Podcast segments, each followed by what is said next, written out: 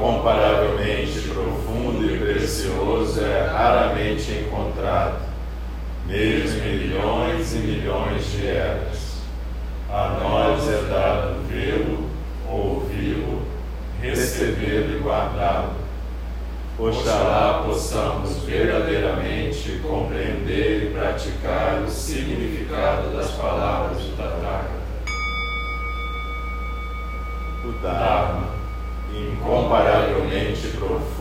precioso, é raramente encontrado, em milhões e milhões de eras. A nós é dado vê-lo, ouvi-lo, recebê-lo e guardá-lo.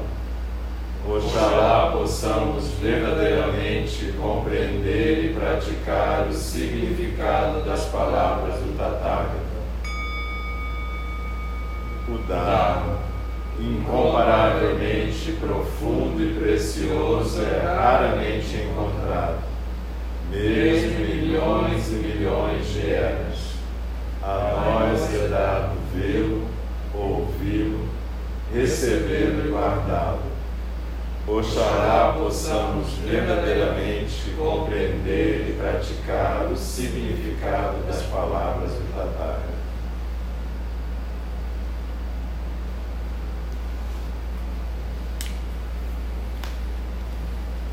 Então a gente pode voltar à postura de zazen, procurar ficar quieto no seu centro, prestando atenção na respiração, deixando fluir o ar.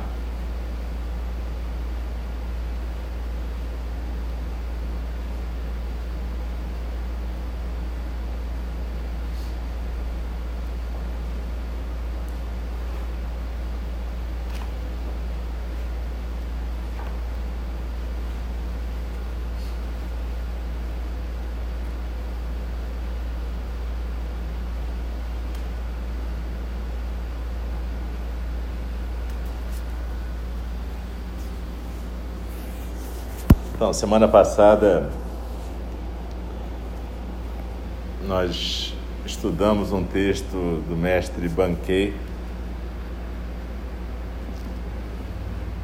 que falava sobre o autocentramento ou narcisismo e a, o caminho do bodhisattva, o caminho do praticante, como poder sair dessa posição. Eu também falei que seria interessante que a gente pudesse ir relendo o Dhammapada, que é o registro escrito mais antigo das palavras do Buda Shakyamuni, para a gente poder ver o que, que é esse caminho do Bodhisattva nas palavras do próprio Buda. Tanto o Buda Shakyamuni quanto o Bankei são bastante claros e não enigmáticos na sua expressão. Hoje a gente vai estudar um texto de Dogen Zenji, um capítulo do Shobogenzo, capítulo 39, que é dentro de um sonho, expressão do sonho. Na verdade, ele vai estar falando basicamente sobre a mesma questão, sobre o caminho do Bodhisattva e como isso significa renunciar à postura narcísica, que é a nossa postura comum. Então, Dogen Zenji diz o seguinte: O caminho de todos os Budas e ancestrais surge antes das primeiras formas emergirem. Não se pode falar dele usando pontos de vista convencionais. Sendo assim, no reino dos ancestrais Budas existe o poder ativo dos Budas indo mais além dos Budas. Já que esse reino não é uma questão de passagem do tempo linear. Suas vidas não são nem longas nem curtas, nem rápidas nem lentas. Isso não pode ser julgado de uma maneira comum, ordinária. Assim, a roda do Dharma começou a girar antes dos primeiros sinais das formas emergirem. O grande mérito não necessita de recompensa e se torna o poste guia para todas as eras. Dentro de um sonho, este é o sonho que vocês expressam. Já que o despertar é visto dentro do despertar, o sonho se expressa dentro de um sonho. O lugar onde o sonho se expressa dentro de um sonho é a terra e a assembleia, a sanga dos ancestrais Budas.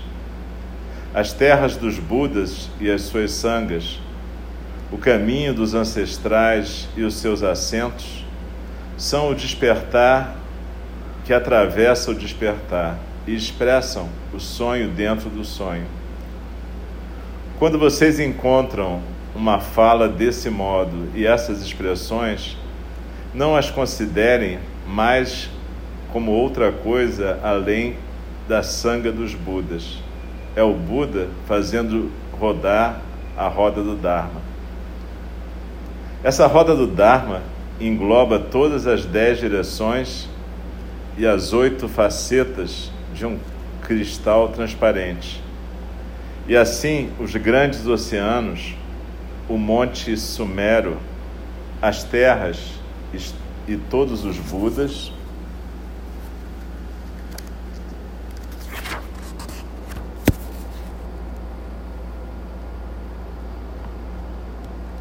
se manifestam. Esse é o sonho expresso dentro de um sonho, antes de todos os sonhos. Cada gota de orvalho que se manifesta em cada reino é um sonho. Este sonho é a claridade brilhante de centenas de folhas de grama. O que requer investigação é exatamente esse ponto. O que é algo que nos confunde é exatamente esse ponto. Neste momento, existem folhas de grama do sonho, folhas de grama dentro, folhas de gramas que expressam, e assim por diante. Quando a gente estuda isso, então as raízes, os caules, os ramos, as folhas, as flores e os frutos, assim como o brilho e a cor, são todos o grande sonho. Não os tomem erroneamente como apenas figuras de sonho. Entretanto, aqueles que não querem estudar o Buda Dharma acreditam que expressar o sonho dentro de um sonho significa falar de coisas irreais, como a grama dos sonhos, como reais, como juntar ilusão a mais ilusão.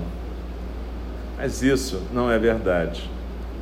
Quando vocês dizem dentro da confusão só há confusão, ainda assim vocês devem seguir o caminho no caminho celestial vasto, conhecido como a ilusão que atravessa as ilusões. Vocês devem se esforçar para investigar apenas isso completamente.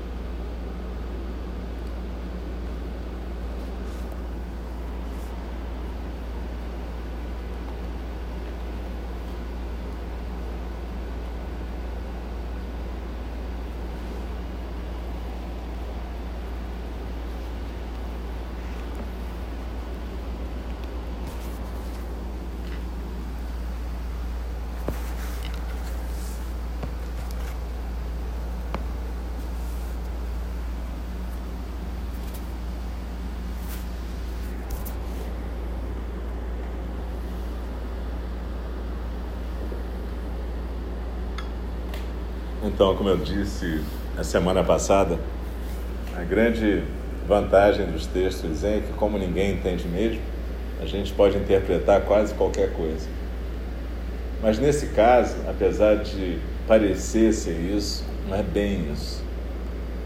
Dogen Zenji usa muito essa expressão do sonho dentro do sonho para falar de uma coisa que é muito importante para nós. A gente tem a impressão de que quando a gente vai praticar zazen, ou quando a gente está num templo zen, a gente está fazendo alguma coisa que é de uma ordem diferente do nosso cotidiano, como se o nosso cotidiano fosse a realidade e isso aqui fosse uma coisa meio fora da realidade, como um sonho num sonho. Mas o que ele vai dizer aqui é que, na verdade, esse sonho que a gente chama de sonho, como se fosse uma coisa irreal, na verdade é a manifestação de todos os Budas. é a manifestação de todas as terras búdicas, de todos os ancestrais e do caminho dos ancestrais. O que ele está dizendo, basicamente, é que aquilo que a gente considera como a nossa vida real, na verdade, é que é irreal. É sempre uma construção ilusória. E a gente tem que atravessar essa ilusão com um monte de ilusões. Por isso que a gente fala na recitação no final que a, as ilusões são inexauríveis, ou seja, elas não acabam nunca, mas a gente faz o voto de transformá-las, ou seja, atravessá-las. Cada vez que a gente atravessa uma ilusão, a gente tem a ilusão de que vai chegar na verdade. Na verdade, a gente vai chegar em outra ilusão. Mas a gente vai deixando ilusões para trás e vai podendo se desapegar dessas ilusões. A ideia do Buda Dharma não é que você pare de ter ilusões, mas é que você pare de se apegar às suas ilusões ou de cultivar as suas ilusões como realidade. É você poder reconhecê-las como ilusões e entender que aquilo que a gente acha que é a realidade, basicamente é a nossa construção mental. Eu já expliquei isso aqui, isso não quer dizer que as coisas não existam. Claro que existem os átomos, as moléculas, tudo isso existe. Mas o que o Buda fala é que a maneira que a gente organiza o mundo na nossa mente é exatamente uma construção mental. Isso que é o samsara ou pode ser o nirvana. Mas essa construção basicamente é ilusória. E o que a gente chama então de sonho é que é a expressão da realidade dos Budas. Quando a gente pratica zazen, a gente tem uma chance de tocar nesse mundo búdico, no mundo onde aquilo que Bankei chama de a mente não nascida se manifesta. A mente não nascida ou a mente de Buda, a mente que não nasce nem morre. Aquela que é a manifestação contínua do Dharma. Quando a gente está aqui agora respirando, a gente tem a ilusão de que a gente é alguma coisa. Na verdade, a gente é um efeito momentâneo dessa respiração. Se você deixar que o ar pare de circular pelo seu tubo respiratório durante uns 5 minutos, essa manifestação momentânea vai deixar de existir. O problema é que a gente passa a valorizar intensamente e a cultivar essa manifestação momentânea da consciência do vento como se fosse uma coisa com essência, com substância. Na verdade, essa é uma preciosa oportunidade, é um precioso nascimento humano, é uma preciosa oportunidade, como o Buda Shakyamuni diz, da gente poder experimentar o Dharma na sua forma mais concreta, na forma de coisas, objetos, relações. E essas coisas, objetos e relações constroem aquilo que a gente vai chamar de personalidade de cada um. O problema não é isso, porque essa dança é exatamente a manifestação da natureza búdica no mundo. O problema é a gente se apegar a cada construção individual nossa como se fosse a verdade absoluta. O problema é a gente se apegar a essa construção como se fosse uma majestade. E quando alguém toca na nossa majestade, a gente se sente incomodado, lesado, ofendido, chateado, raivoso. Todas essas nossas reatividades. O Buda nunca condenou os sentimentos e as emoções humanas. Ele apenas disse para a gente que o apego a esses sentimentos e emoções é que é a raiz do sofrimento. Então, no Dhammapada, ou no Guia do Caminho do Bodhisattva de Shantideva, tem várias instruções sobre como lidar com isso.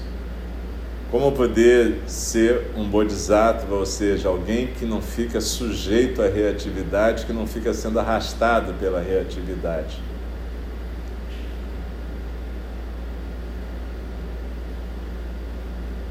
Esse tipo de coisa faz a gente sair da nossa zona de conforto. Ser um praticante do Dharma é buscar a angústia e a saída da zona de conforto. Naquele filme bem antigo, O Pequeno Buda, tem uma cena em que o Buda está lá quase morrendo, naquela época do ascetismo intenso, pele e osso. E aí chega uma hora que ele coloca uma tigela no rio e ele se diz que se a tigela subir ou ir contra a correnteza, ele vai praticar de uma outra maneira. E é isso que acontece.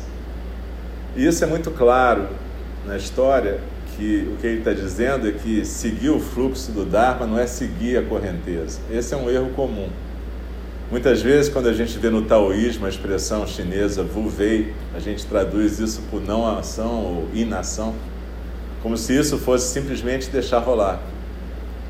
Não, essa não ação significa não cultivar as suas paixões, emoções e sentimentos. Reconhecê-los, aceitá-los, acolhê-los, mas ir contra a corrente. Seguir o fluxo, no nosso caso, não é simplesmente deixar rolar, ao contrário, é não deixar rolar, é ir contra a corrente. E é por isso que é sair da zona de conforto e é por isso que é angustiante. Fazer um exercício de renúncia aos nossos hábitos mentais é sempre chato e angustiante. E é por isso que o caminho do Bodhisattva é árduo, porque o tempo inteiro você tem que estar numa observação constante, prática contínua, como diz Dogen Zenji. Sabendo que a tua reatividade é tua. Se você acha que alguém está te provocando, é você que está sendo provocado por você mesmo. As pessoas são as pessoas, as coisas são as coisas. O Buda fala isso de várias maneiras. Tem aquele exemplo famoso que ele diz: se você está num barco no meio do rio, vem um barco vazio, bate no seu, você vai brigar com o barco vazio? Não, mas se tiver alguém dentro do barco, você acha que aquela pessoa deveria ter evitado a colisão e você fica com raiva dela. Ele dá vários exemplos iguais a esse. Então, na verdade, a questão do Bodhisattva não é ficar procurando o culpado no mundo, é ficar entendendo que as reações dele são responsabilidade dele e são escolha dele. De novo, ter reações e acolhê-las dentro de si, reconhecer os seus sentimentos, é o trabalho do Bodhisattva. Nosso trabalho não é negar sentimentos ou reprimi-los para nós, mas é ter autocontrole e poder escolher o que, que vai sair, o que, que a gente vai compartilhar com o mundo. Então, ao contrário do que muita gente pensa, o Zen não significa fazer o que dá na telha, o que você tem vontade. Ao contrário. É você perceber e deixar fluir a natureza búdica que muitas vezes vai ser contrária à sua natureza mesquinha. Aquilo que você quer fazer, aquilo que você acha que é mais confortável ou agradável. Então a gente vai estudar esse capítulo do Shobogenzo durante algum tempo, que ele é um pouco longo. Mas nele Dogen Zenji vai falar de várias maneiras, inclusive com a poesia do Buda Shakyamuni, sobre esse seguir contra a correnteza. Esse não dar mole para si mesmo.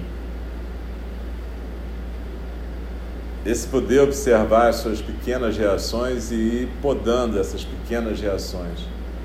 A gente não se observa só nas grandes situações. Praticar zazen é ficar quieto e é um ensaio quando a gente pratica aqui dentro para a nossa vida cotidiana, para aprender a ficar quieto, observar e ir se podando, aprendendo a cortar aquilo que é a nossa falta de noção no mundo, nosso ficar transbordando para o mundo.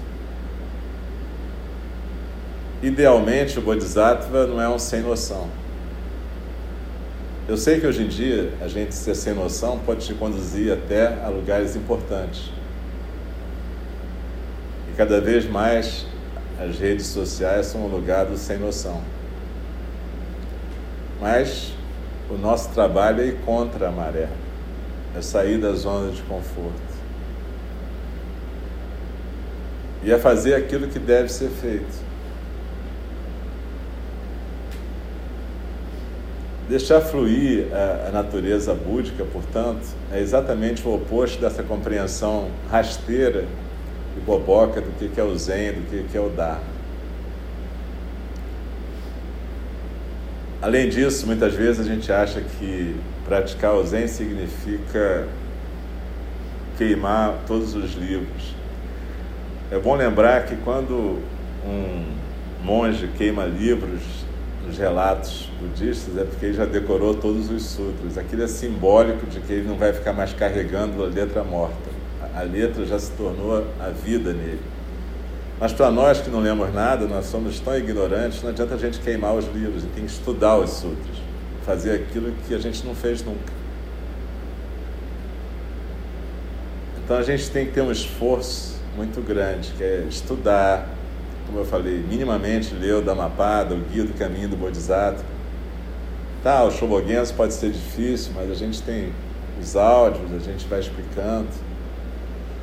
Então a gente tem quase 500 áudios, a gente tem um monte de livros publicados, não só nossos, de pessoas que praticam aqui, mas toda a pletória de livros de autoajuda, budistas, etc. Então, cabe a cada um que quer seguir esse caminho fazer o seu esforço. Criar um programa para si mesmo. Lembrar que o Buda falava de três treinamentos: um treinamento em disciplina, um treinamento em concentração e um treinamento em sabedoria. Mas todos eles começam com o primeiro: disciplina. Um programa, uma rotina, meditação aqui ou em qualquer lugar, estudo autocontrole, observação de si mesmo. Levar a sério esse compromisso. De novo, não precisa ser aqui, mas é na sua vida o tempo todo.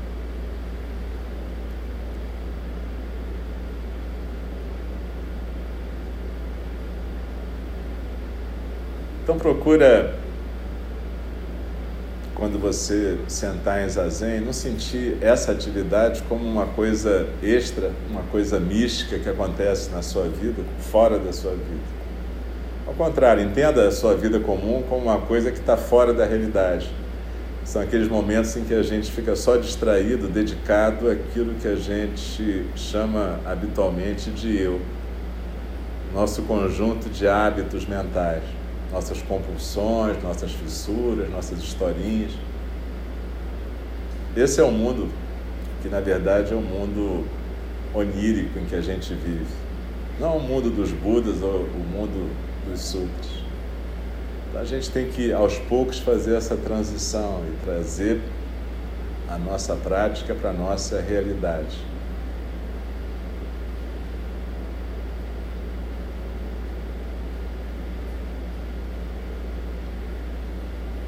Procura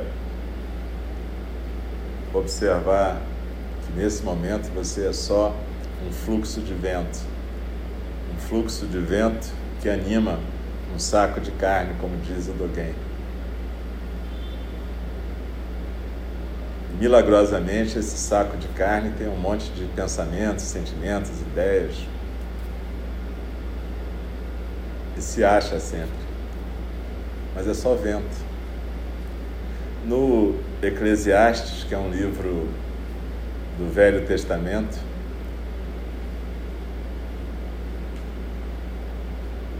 é um dos últimos livros do Velho Testamento.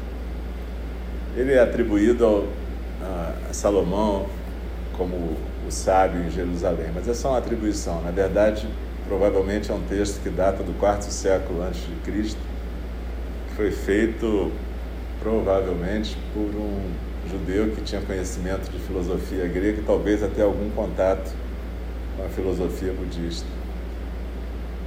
Que é um texto bem diferente do resto do Antigo Testamento. Então, eu acrescento essa listinha para vocês lerem também o Eclesiastes. Não confundir com o Eclesiástico, que é um outro livro do Velho Testamento, que é uma coletânea, bem legal também, mas é uma coletânea de provérbios. Não estou falando do Eclesiástico, estou falando do Eclesiastes em hebraico é Kohelet. Aliás, tem uma tradução maravilhosa do Humberto de Campos, do português. Nessa tradução, ele começa exatamente assim: névoa nada, tudo é névoa nada. Na tradução comum da Bíblia está escrito vaidade das vaidades, tudo é vaidade. Tem um certo sentido porque em latim é vanitas vanitatem e tem a mesma raiz de vento. E é por isso também que Humberto traduziu do hebraico direto para o português névoa nada, porque em hebraico é exatamente vento e névoa, Ravel Revalim. tudo névoa, nada. Nada de novo sobre o sol. E segue assim por diante. Então, essa percepção e essa consciência do vento que a gente é e que tudo é, ela percorre as tradições de prática espiritual. E a gente tem uma chance durante o zazen de poder exatamente sentir isso. A gente é só esse vento. A gente faz o contrário. Normalmente a gente pensa, ah, eu vou me concentrar na respiração. Desculpa, mas é a respiração que está fazendo você existir. A respiração é que está sendo você. Mas é muito comum a gente inverter as coisas sempre. Então procura não atrapalhar essa respiração. Deixa ela ser e deixa a natureza não nascida também aparecer. Através da sua prática e através dessa ida contra a corrente. Deixa a expiração deslizar.